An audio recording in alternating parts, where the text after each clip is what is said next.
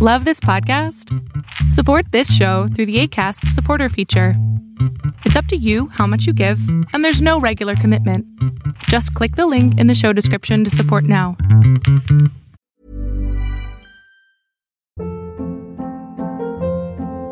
Hold up. What was that? Boring. No flavor. That was as bad as those leftovers you ate all week. Keke Palmer here. And it's time to say hello to something fresh and guilt-free. HelloFresh. Jazz up dinner with pecan-crusted chicken or garlic butter shrimp scampi. Now that's music to my mouth. HelloFresh. Let's get this dinner party started. Discover all the delicious possibilities at HelloFresh dot com. I'm Sandra, and I'm just the professional your small business was looking for. But you didn't hire me, because you didn't use LinkedIn Jobs. LinkedIn has professionals you can't find anywhere else, including those who aren't actively looking for a new job, but might be open to the perfect role, like me. In a given month, over seventy percent of LinkedIn users don't visit other leading job sites. So if you're not looking on LinkedIn, you'll miss out on great candidates, like Sandra. Start hiring professionals like a professional. Post your free job on linkedin dot com slash achieve today. Fiction, science fiction, horror, fantasy, crime, L G B T, thriller. You have now entered the House of Mystery with your hosts, Eric Shapiro, David North Martino, John Copenhaver, and Al Warren. Heard on K C A A one oh six point five F M Los Angeles, one oh two point three F M Riverside, and one oh five point oh A M Palm Springs. So we've got Joseph Scott Morgan. Thank you for being on the show, Joseph. Hey guys, thanks for having me. Good to be with you. Uh, Welcome aboard. Yeah, you bet. Now you. Um, I think that uh, back going back to Jim Baker, you know, if they had uh, pre-ordered some of those uh, anointed prayer cloths and had those mailed to him, uh, and he could have he could have self-anointed, he might he may have felt better. So you never know. You got to prepare. You know, you talk about preparation. You know, you really got to prep. So you never know what's around each corner.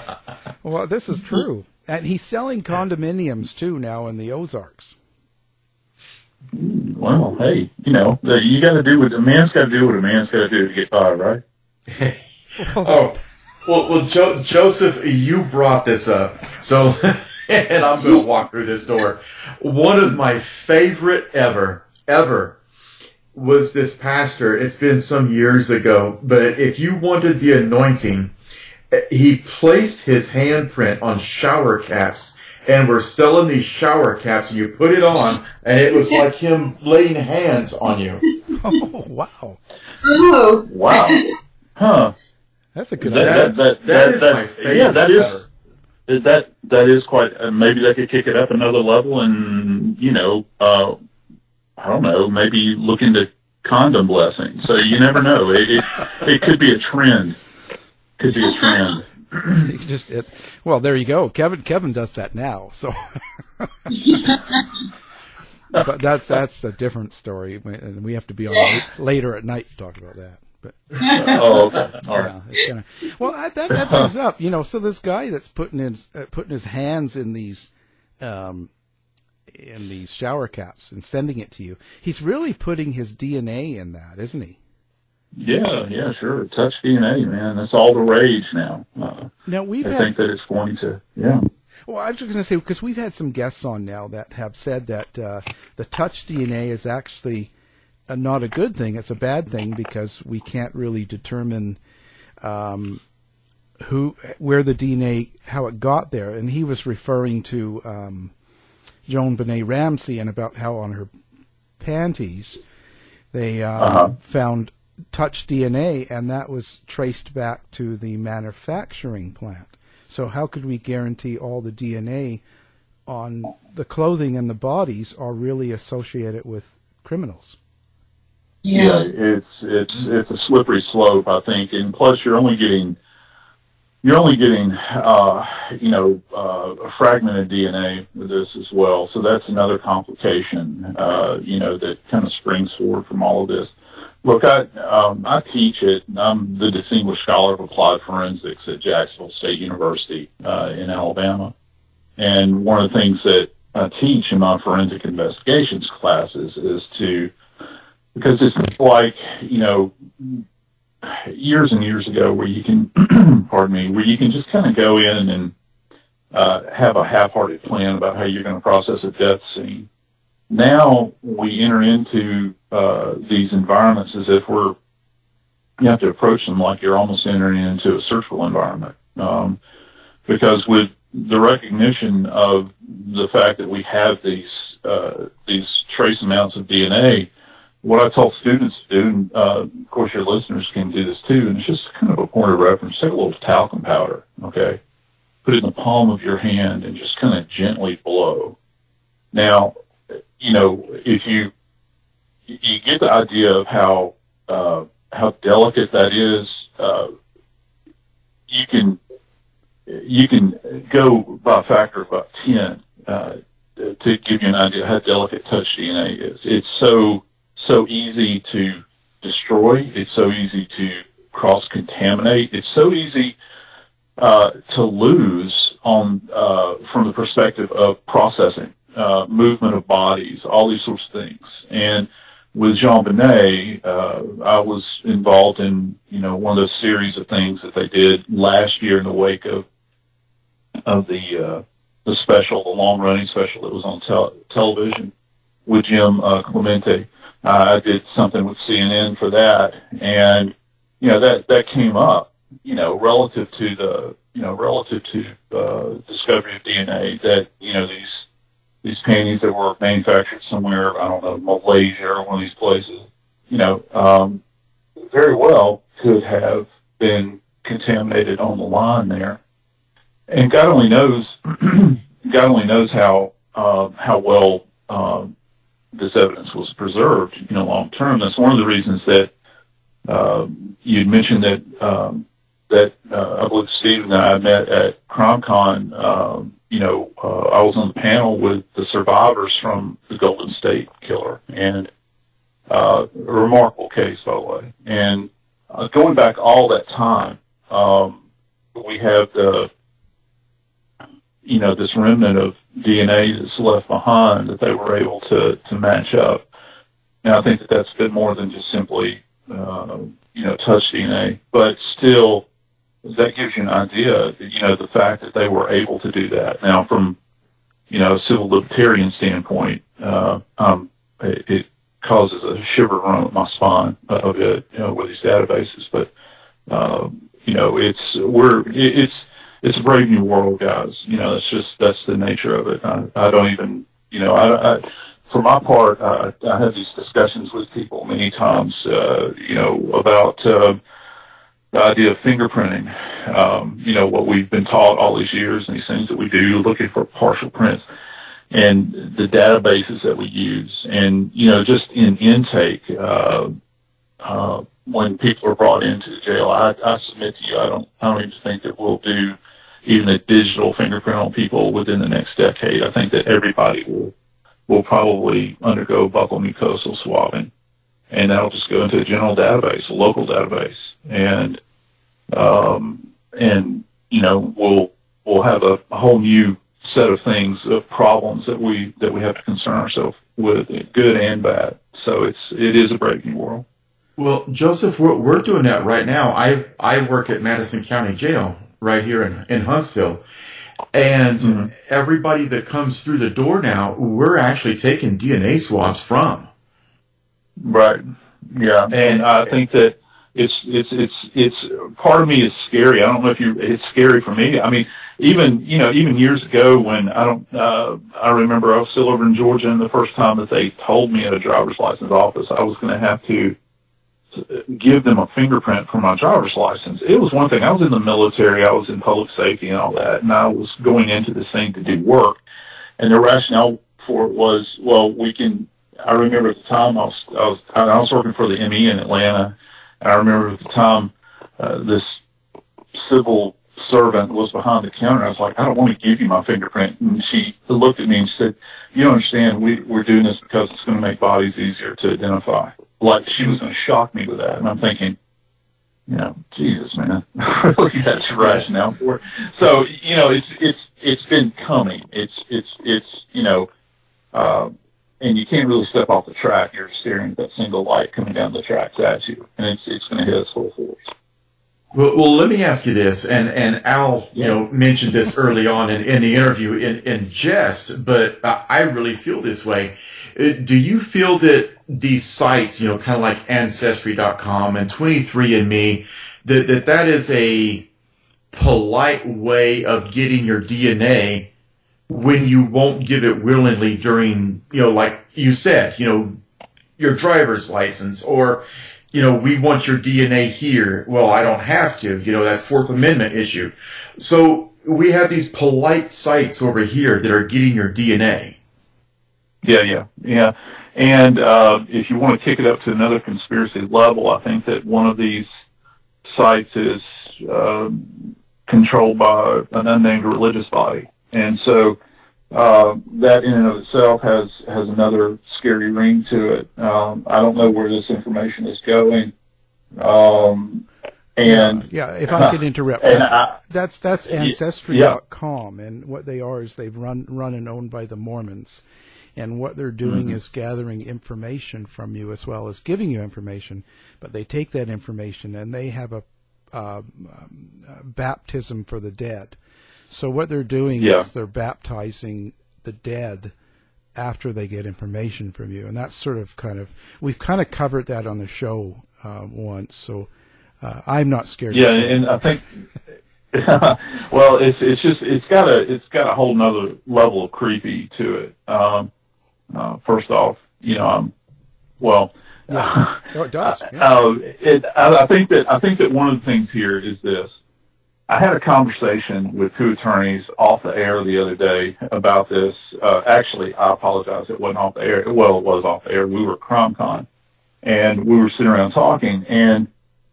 Uh, and I was asking them, because I'm not a lawyer, you know, I'm just, I'm just an old death investigator. And, uh, you know, and I was saying, you know, how's this gonna, how's this gonna hold up? You know, if you, if you put it, if you take this and apply constitutional tests to it. And, um, their simple answer to me was that the courts now, from what they're hearing from a lot of these jurists, is that, um, it's the equivalent of, uh, uh, throwing away a piece of garbage uh, in a trash can just off your property.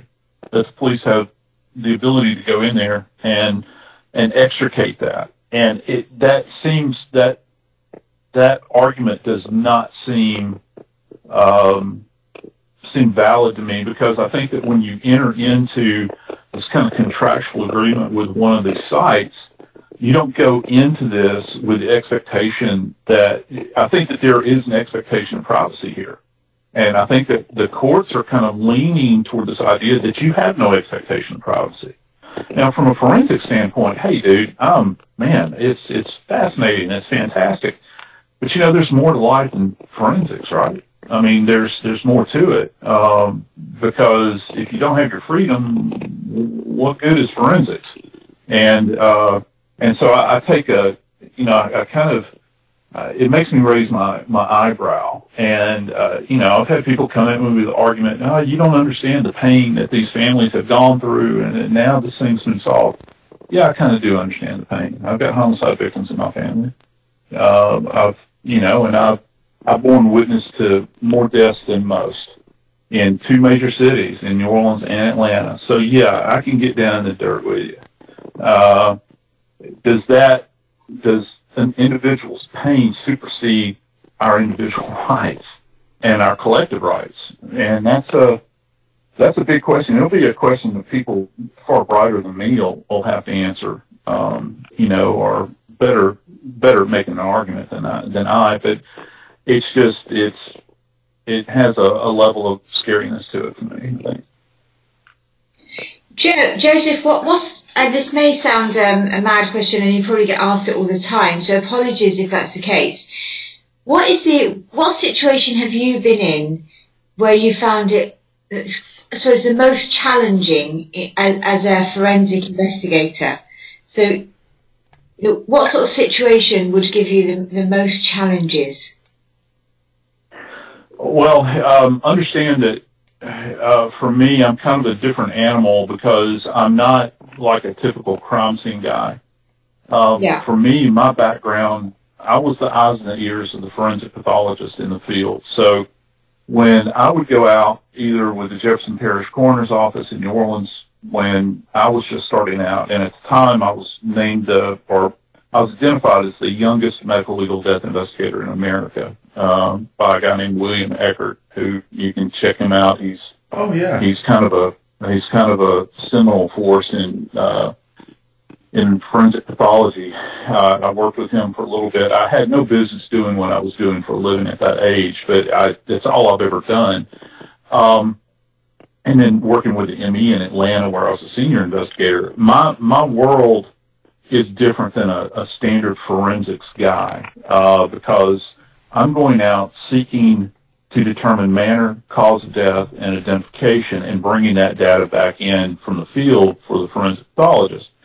And yeah. so, uh, contrary to what you see in television, forensic pathologists do not, and I mean do not, go out into the field. It's it's people like me. And so, as far as challenges go, within my particular field, um, uh, the biggest challenge that I face, uh, and I write about this in my memoir, is, uh, and what really took a toll on me was uh, next of kin notifications. Uh, I did over two thousand in person uh, over the course of my career. And it, it wears on you. Um, the science is the easy part, guys. It's, it's, it's the very, it's what keeps you going. But in my field, uh, and I think not just in my field, but I think, uh, from a, a mental health standpoint, why will only get you so far, uh, over a period of time. Uh, you can only, um, ask the question why so many times. Science wears thin after a while. Um, but I, I found my love and joy for it again now teaching at university. So I'm sorry to go a long way around the barn answering that question, but I kind of have to set the scene for you as to who I am and, you know, uh, what, what I, what I, I did for a living for so many years and now what I teach now.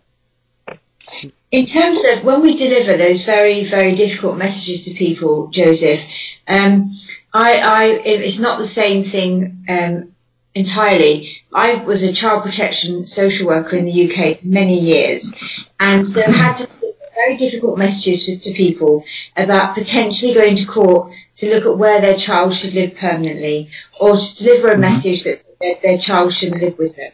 So those kind of scenarios are so emotive. Did you find yourself during the course of your career rewording things, learning how to reframe things so that messages were easier understood and, and um, captured by people, or did you take a, a different approach? Uh, it, it was uh, um, it evolved over a period of time because, you know, you can go to classes and learn how to interact with families, but the problem is a lot of the classes that you go to, the people are not actually doing it, and yeah. That's a huge problem. It's it's that way. Look, guys, I mean, it's that way even if you're talking about radio or broadcasting.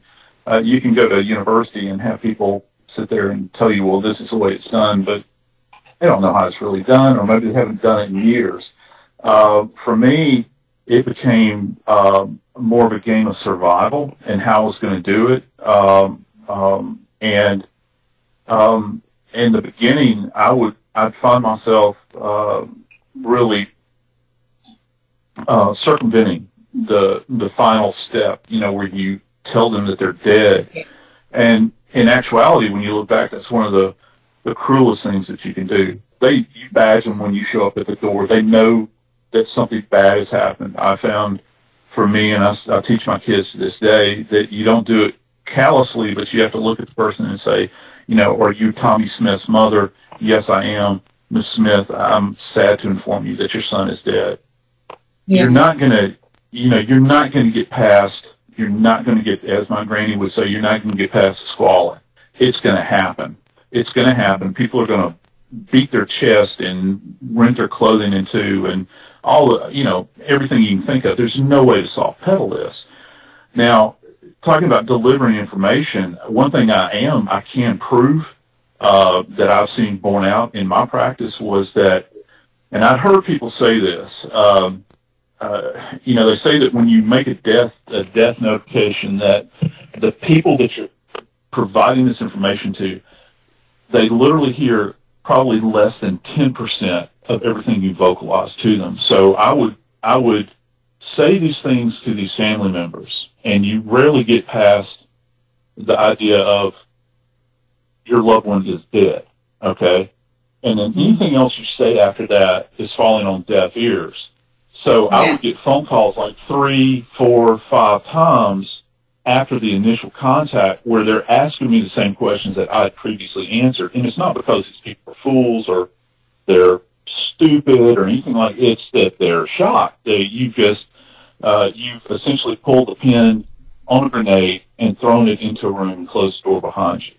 And that's, that's what you've done. And they're in a, they're in a concussed state, uh, kind of in a psychic sense. And so you, you know, you give them this information and you have to be, you have to, first off, you have to leave, you have to provide, that's, and I don't know of any, any, uh, any application where business cards are, are, are a better tool to have at your disposal with all of the information contained on it so that they can get back in contact with you. And I would leave two, three, four sometimes in case they misplace them because they're going to have to call you back because you know, you're going to know that they're, they're not going to, uh, believe that, that it's happened. They're in denial. And, uh, and the next step is the tactile nature of death. It's like watching a, a, a mama dog with her with her pups, and one of the pups passes away. Uh, the mama nuzzles the dog, does everything to the pup. Uh, we're, we're tactile creatures. Families want to touch bodies, and of course that brings us back to forensics. And that's a hard. That's that's that's got some hard bark on it, guys. When you you tell them, uh, look, man, uh, I can't let you touch your child, because at that point in time, the child is no longer a child, particularly if it's a homicide. Yes. Yeah, it's, it's evidence. It's the biggest piece of evidence. Yeah, it's the biggest piece of evidence, and that's that's another that's another layer to all of this, you know. Um, but I mean, but, so but that's perfectly understandable, though. I mean, it, it is for us. It is. Yeah, it, yeah. It, it will, for well, us, even yeah. even for them. I mean, they, they know what has happened. You know, they're they're looking at their dead child, and as an investigator. You know, and this is going to sound a little bit cruel, we're expecting him to go through the five stages of death in just a few minutes. And, and that's yeah, really unfair. Yeah. You know, like you said, you know, they're going to go through the denial. So w- we will have to discuss that later, but for right now, your child is evidence. I mean, I understand what you're saying, and I guess I'm trying to amend it and, and put a, a nice face on it, but we're asking the family to go through a hell of a lot in, in just such a short amount of time. I tell yeah, you. Yeah, you are. Yeah. Yeah, go ahead. I'm sorry, Julie. No, it's okay. I remember when I used to go out on um, child protection investigations where there'd been, uh, there'd been a, um, an allegation made against, let's just say, for example, an allegation's made against Dad. So we go out and we investigate it and we say to Dad, listen, it's going to take a few... a few um, days for us to really get to the bottom of this, so we can ask you to leave the family home while we do that. And if you don't leave the family home, the children need to.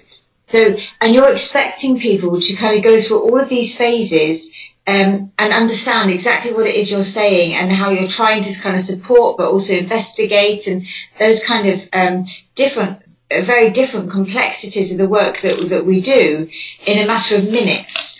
And it just doesn't happen that way, does it? It doesn't happen. No, no, it doesn't, uh, and and that's that's one of the big that's one of the big problems. Uh, I, I write uh, I wrote a piece uh, some time back and um, uh, about death in our culture and the way we view it, and I talked about um, and um, uh, I'm going to digress a little bit here, but um, I talked about how in the world that we we live in, you know, I, I, I made mention in one of my writings. Hey, I'm Ryan Reynolds. Recently, I asked Mint Mobile's legal team if big wireless companies are allowed to raise prices due to inflation. They said yes. And then when I asked if raising prices technically violates those onerous two-year contracts, they said, what the f*** are you talking about, you insane Hollywood ass f- So to recap, we're cutting the price of Mint Unlimited from thirty dollars a month to just fifteen dollars a month. Give it a try at mintmobile.com slash switch. forty-five dollars up front for three months plus taxes and fees. Promo rate for new customers for limited time. Unlimited more than forty gigabytes per month. Slows full terms at mint mobile dot com. Ever catch yourself eating the same flavorless dinner three days in a row? Dreaming of something better? Well, HelloFresh is your guilt-free dream come true, baby. It's me, Keke Palmer.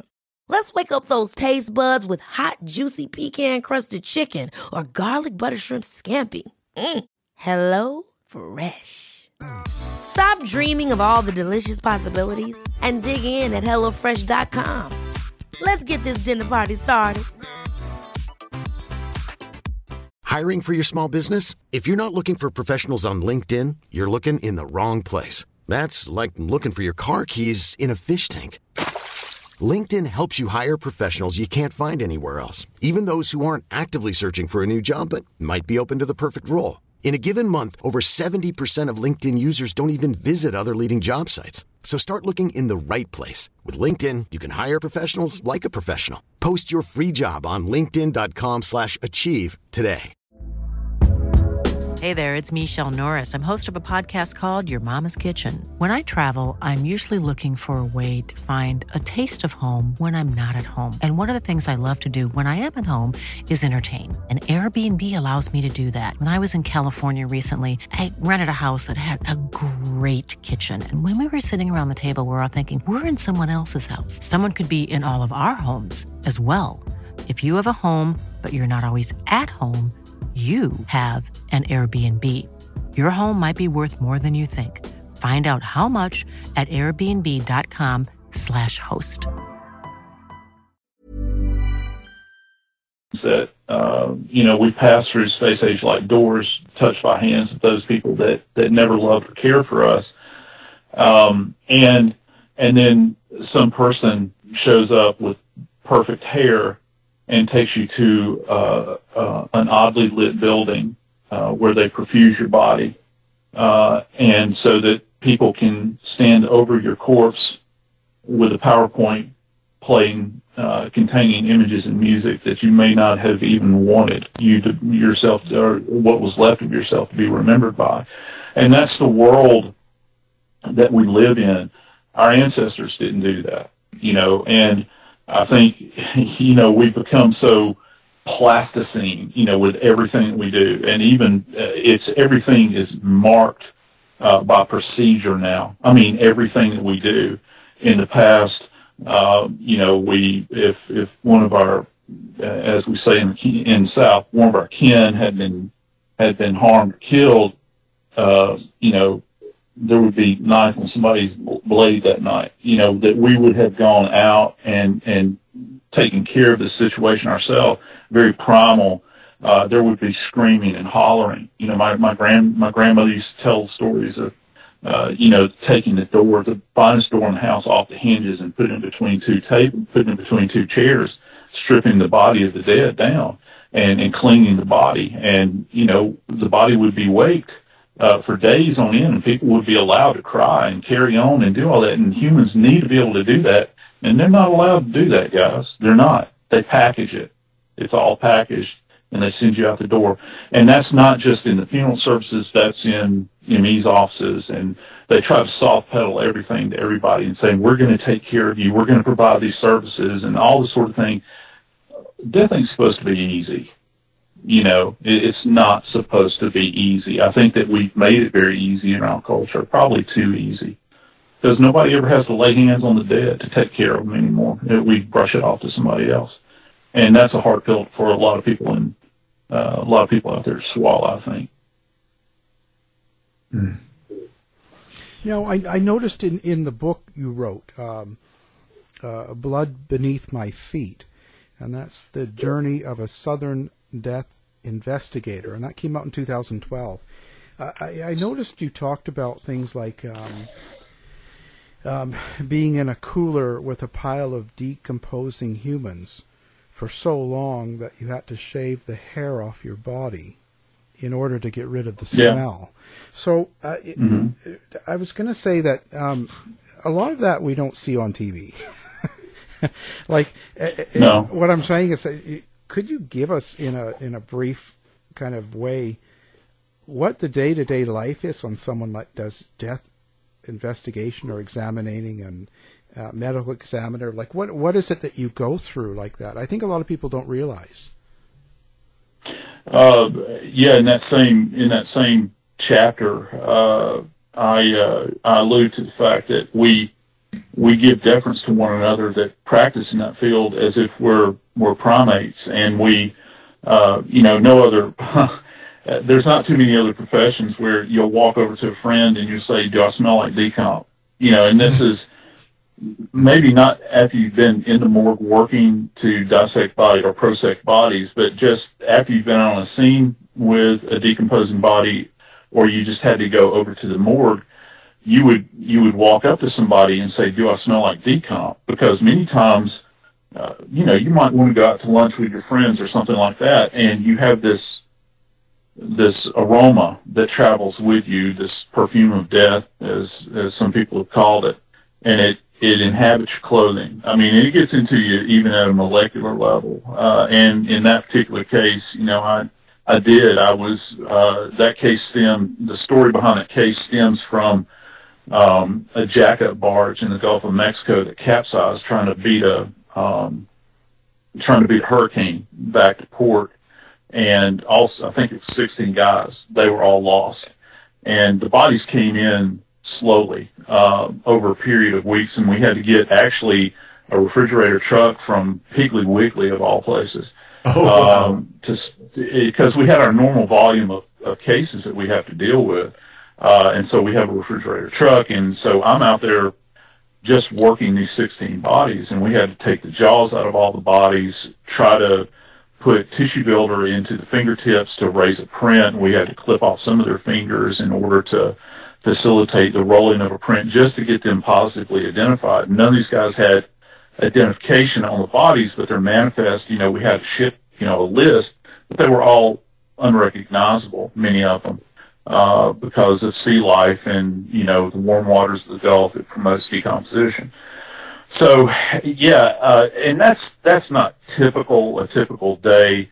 But it, on one hand, it, you have to anticipate that that's going to happen because it will a couple of times a year where you're infused with that essence of death uh, that that travels with you. Uh, and people, you know, people... Uh, um, you know, they, they particularly nowadays, uh, they're, they, they're so enamored with, with death. And, uh, from a forensic standpoint, I've had, I've come across a few people over the course of my career that were enamored, uh, by death for other reasons other than forensics. And we won't go into that in this show, but, uh, you know, you come across these folks and it's so foreign to them. It's so foreign, and again, I think that, that a lot of that has to do with with the idea that it's so encapsulated now. People are so pushed away from it, and they don't see the, the nastiness behind it. But there's some of us that have to view it regularly, um, you know, on a regular basis. And I'm not just talking about homicides. I'm just talking about, you know, uh, natural deaths that are found dead, decomposing bodies that have no answers to them, motor vehicle accidents, suicides. Uh, I don't think that people out there really realize how many suicides take place in the U S And some, some locations, they outnumber homicides almost three to one, uh, because, but you don't, you don't hear about it unless it's somebody that the media values, like Robin Williams. Mm. Uh, Robin Williams' life had no more value to it than anybody else. It's like JonBenét. Uh, how many books has that little angel had written about her? Well, I don't know, twenty-six or something like that. Well, you know, when I was in Atlanta, I had any number of little girls in Atlanta that, that went missing and were found dead, and they never made it through a single news cycle uh, because well, media didn't deem them worthy. Well, Joseph, do you, do you think that people maybe aren't enamored with the thought of death? They're enamored with the solving of a crime, because we're inundated with crime shows that go from the death to the guy in prison within forty-four minutes. Huh, yeah. And and yeah. may, maybe um, they think that it's really that easy. You know, they don't really have to stand in the freezer with the dead bodies, or they don't have to stand over the dead body while the autopsy is taking place. You know, uh, let, let's look at C S I. You know, we're getting a D N A match in several seconds while Blondie brushes her hair. And, and that's not yeah. the reality, you know? Yeah, um, I, I, I had... Uh... I related a, a story. I'll try to keep this very brief. I know time's of the essence, but I, uh, I, I related a story right at the end of my career. Um, I, um, as a as a death investigator, I I'd gone out to a very wealthy area in Atlanta. Uh, we call it the Coca-Cola money, because um, uh, Coca-Cola is headquartered in Atlanta, and this is near like the governor's mansion and all that sort of thing. I had a fellow that had gone into his study and taken a skeet gun. And uh, first off, I don't, I don't have any friends that even have studies. All right, this guy had a study, and it was typical of what you would imagine. Uh, you know, it was hardwood walls, you know, highly polished in there, very expensive furniture. The guy had a long psychiatric history, and was on uh, a myriad of medications. Had previously attempted suicide when, with his twelve gauge skeet gun, sat down in his leather chair and locked his study from the inside and blew his brains out. Well, there's no signs of forced entry, no signs of struggle. Guy even left a note. I had, uh, I had, uh, you know, these antemortem exemplars there of his handwriting, and it appeared to match to me. Um, and you know, I couldn't convince the wife, you know, that that this was something uh, that it was not a suicide. You know that, you know, and she and. You know, we're just going to have to part ways begging to differ here on this particular point. And so finally I'm leaving. The driver's taking the body away. I'm walking down this long driveway to get to my car, and I can hear her heels on the pavement behind me, and she comes up behind me and says, uh, uh, Investigator Morgan, I just, I've got a, a question for you. And I turned around and said, yes, ma'am. What, what's your question? And she said, you say that my husband's death was not a homicide. I said, yes, ma'am. And she says, did you sweep the room for mitochondrial D N A? And I'm thinking, how, how, and this is in two thousand five, and I'm thinking, how the hell do you even know what mitochondrial D N A is? You know, and that it should be swept for. Well, she had, you know, this is something she'd gleaned from T V, I thought. Um, and it's this fantasy world that people live in. Uh, I think that probably taking forensic practice out of out of the drama sphere that you have with shows like like you know uh, C S I and that sort of thing, and putting it into formats that are more true crime based stuff like I D and maybe uh, Oxygen. I think that with those, people begin to understand, but still they don't understand how long the timeline is involved in a lot of this stuff. Because it's all pre-made, and it's just kind of, it's it's like sausage, you know, it's just, there's a process for doing it, and that you see on television, and obviously that's, every case has a different, sequentially and, you know, time-wise, everything, you don't work on, it's almost like sometimes you don't work on linear time, you have to backtrack all the time to put these cases together, and mm-hmm. it's not as simple as it as it would be. Yes, in reality, we'll be lucky to get a D N A match in six months. Yeah, and a lot of that's going to be uh, jurisdictionally dependent, uh, you know, because not everybody is up to speed uh, everywhere around the country. It's not just one isolated location. Uh, you know, uh, there's certain places that really have their stuff together and they can get it knocked out uh, relatively quickly. Uh, but um, I won't say what state crime lab it is, but I'll I'll I'll throw this out to you and just to give you an idea. Um, when, um, when toxicology would be drawn at autopsy, okay, like, uh, we draw blood from the heart, urine directly from the bladder, we take vitreous fluid from the eye, we'll take bile, and then we'll do all of our, our, uh, tissue sections and everything and submit all of that stuff in for toxicology. Um, guess what, guess what those cases have to take a back seat to? In, uh, in, in state crime labs. You guys want to take a guess at that? Uh-oh. Trivia. Come on, Kevin. It's, it's, it's, it's kind of blatant. I mean, it's it's something that we're all aware of every single day, uh, that state crime labs would actually be involved with, and it has to do with the generation of money. And that's blood alcohol. So to give you to give you an idea, in many locations as to where uh, priorities are, um, they're Uh, these, these state crime labs are so overwhelmed with a number of things like uh, drug and alcohol samples as it applies to impaired, opera- impaired operations of vehicles, that postmortem cases take a back seat. And that's just scratching the surface of things. That, but that gives you an idea. You know, you'll have politicians that will go out and they'll beat their chest and say, I'm going to clean this town up.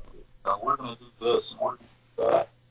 Uh, but, you know, this... Uh, It's uh, uh, you know, it's one of those things where uh, it's a it's a money machine, and so there's just different things that are going to trump other things. Um, you know, uh, because you know that is a, it, it, yeah. Well, if it was the case, you know, uh, if if we care so much about the safety of, of these children, you know, uh, and and uh, we're always spouting off about how we want to protect children and. And we're going to step to the forefront and step up to the plate and do everything for kids. And, uh, by God, kids are our future. Whitney Houston, you know, uh, sang about that before she killed herself with crack cocaine, you know, just on and on and on. How laborious can it be? Yeah, you care so much about kids that you're going to send several million of them to school every single day on buses, no seatbelts. Yeah, tell, keep preaching to me about how much you care about the kids. You know, and so, uh, but yet, you know, you can't give an eight-year-old a, a, a ticket for a seatbelt. You can give a thirty-two-year-old man a ticket for a seatbelt on the way to work. Uh, so it's all about priorities, you know. Yeah, but that's just a ah. We all know that that makes sense, though. I mean, you know, it's it's about you. You are responsible for this child, so we're going to ticket you. No. Yeah, well, uh, unless you're on a school bus. Yeah. You know, you could ticket all the kids on the school bus, right? So, mm. I don't know. It's just that, that more great, than... great, so they could send a ticket to the parents at home yeah, for not having their kids belted on the seatbelt, on the school bus. Yeah. Anyway, it's just it's a matter of priorities. I'm going far afield there. Uh, but, um, yeah, it, it's... Uh, um, you're, as a medical legal death investigator and involved in forensics, you're You have you have to fight against, uh, not fight against, but you have to contend with death. And death doesn't seem as death would be enough to have to contend with. And then you put, you know, uh, uh, bureaucrats on top of that, and it just makes for it's a dangerous stew. I, I was wondering now, with seeing all the bodies and doing all of this work for so many years, has this changed your point of view personally on things like um, religion, whatever it may be, or after death, and uh, and and things like that? Has that is sort of given you a different light? Yeah, yeah, it, it has. Um, you know, uh, I think for me, um, um, uh, I, I grew up in a Southern evangelical home. Uh, you know, and uh, very heavy-handed, that sort of thing. Uh, uh, I don't, uh, um, you know, I think that many people flee to this idea that, you know, uh, you know, they'll say uh, you'll hear, uh, you'll hear uh, old-time preachers talk about it. Well, I ain't home till I get to heaven. These are just vessels we're walking around in. Reality is is that you're walking around in, and if you believe in God, you're walking around here for a reason. Uh, and so you can't just, you can't skip over this part and get to what you perceive as the good part. Uh, it's, it's all about the, the spiritual nature of it and where you're going to, you know, where you're going to go. Um, uh, on another level, um, you know, people have asked me for years and years because I was around death for so long, uh, you know, prosected so many dead bodies over the years and have been present when bodies have been prosected. Um, they always want to know, uh, Um, have you, you know, come in contact with, you know, uh, ghosts or anything like that? Have I been haunted? No, I haven't. I've been haunted simply by death, uh, by death, and the, the screams of those that, that live. Uh, you know, um, uh, you know, I haven't had some kind of spectral visitation or anything like that. You know, for me, uh, I've been in places. Uh, well, that was a whole other show. Uh, well, I, however, however, I will say this. I've been in circumstances where I could, at least in my own sensibilities, I sense evil. And evil is very, very real. Uh, and evil that things that, I've, you know, that my, that my mind has been subjected to, that I've paid a personal price for, that Uh, evil that a lot of people could not even comprehend, I, I think. Um, I, you know, I, um, just, um,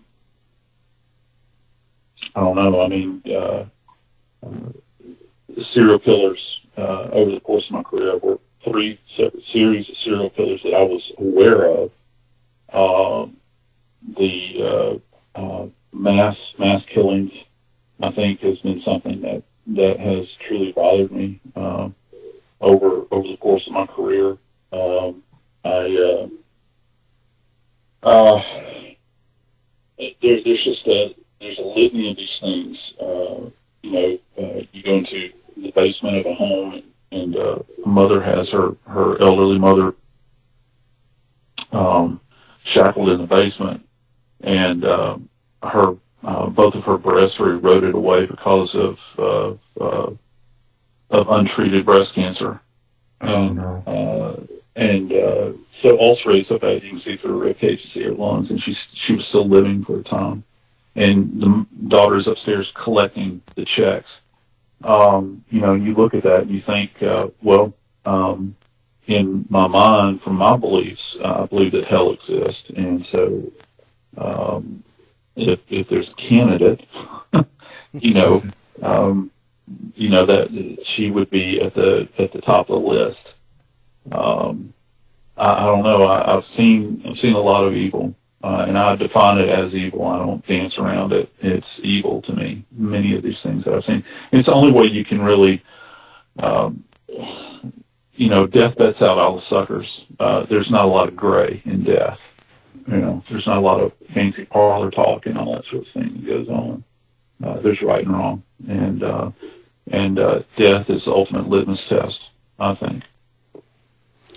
Wow. So now, um, how how do people um, get a hold of you? Do you have any contact information, or do you have anything that you like to give out and have people um, maybe? Um Oh yeah, sure. I'm I'm active on social media.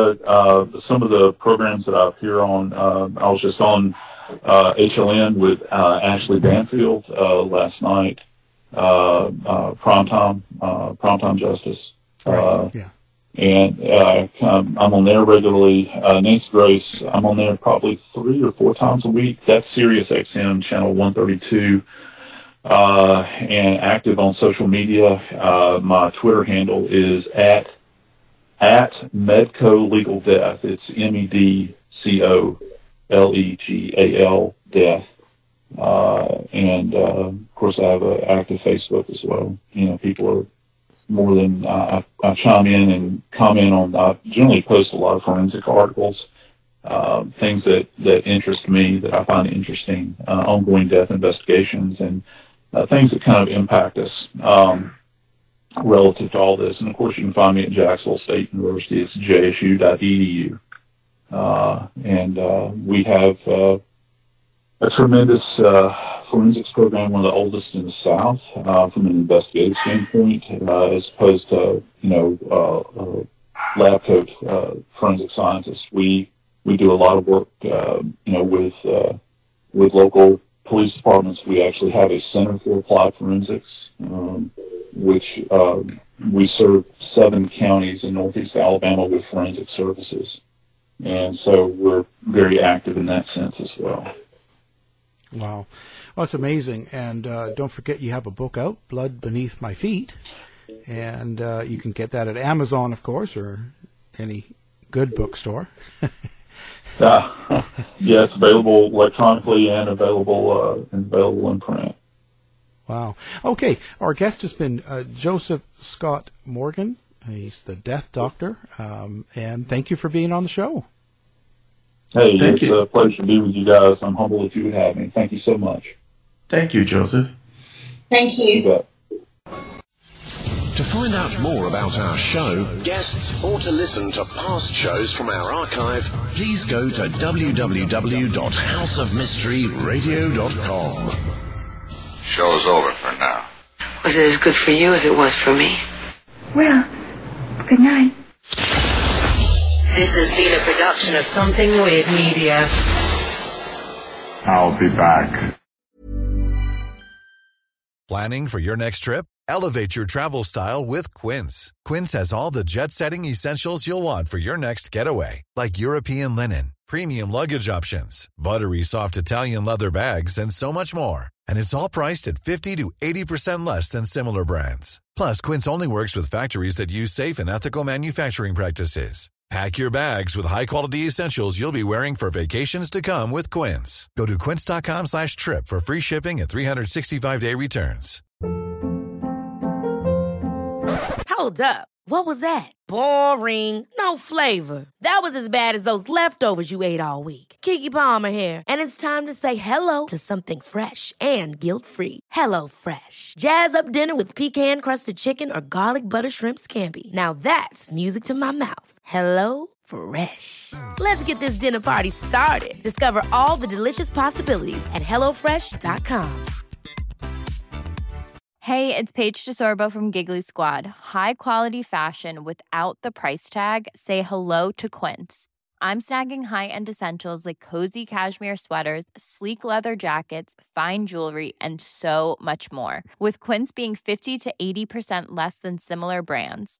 And they partner with factories that prioritize safe, ethical, and responsible manufacturing. I love that. Luxury quality within reach. Go to quince.com slash style to get free shipping and three sixty-five day returns on your next order. Quince.com slash style. You've been listening to the House of Mystery radio show. To find out more about our guests, hosts, or shows, go to w w w dot house of mystery dot com. Show's over for now. Was it as good for you as it was for me? Well, good night. This has been a production of Something Weird Media. I'll be back.